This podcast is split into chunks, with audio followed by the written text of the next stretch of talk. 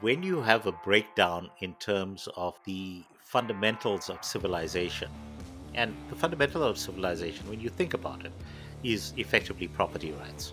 We have an absolute breakdown in terms of property rights. We have um, the quest for expropriation without compensation.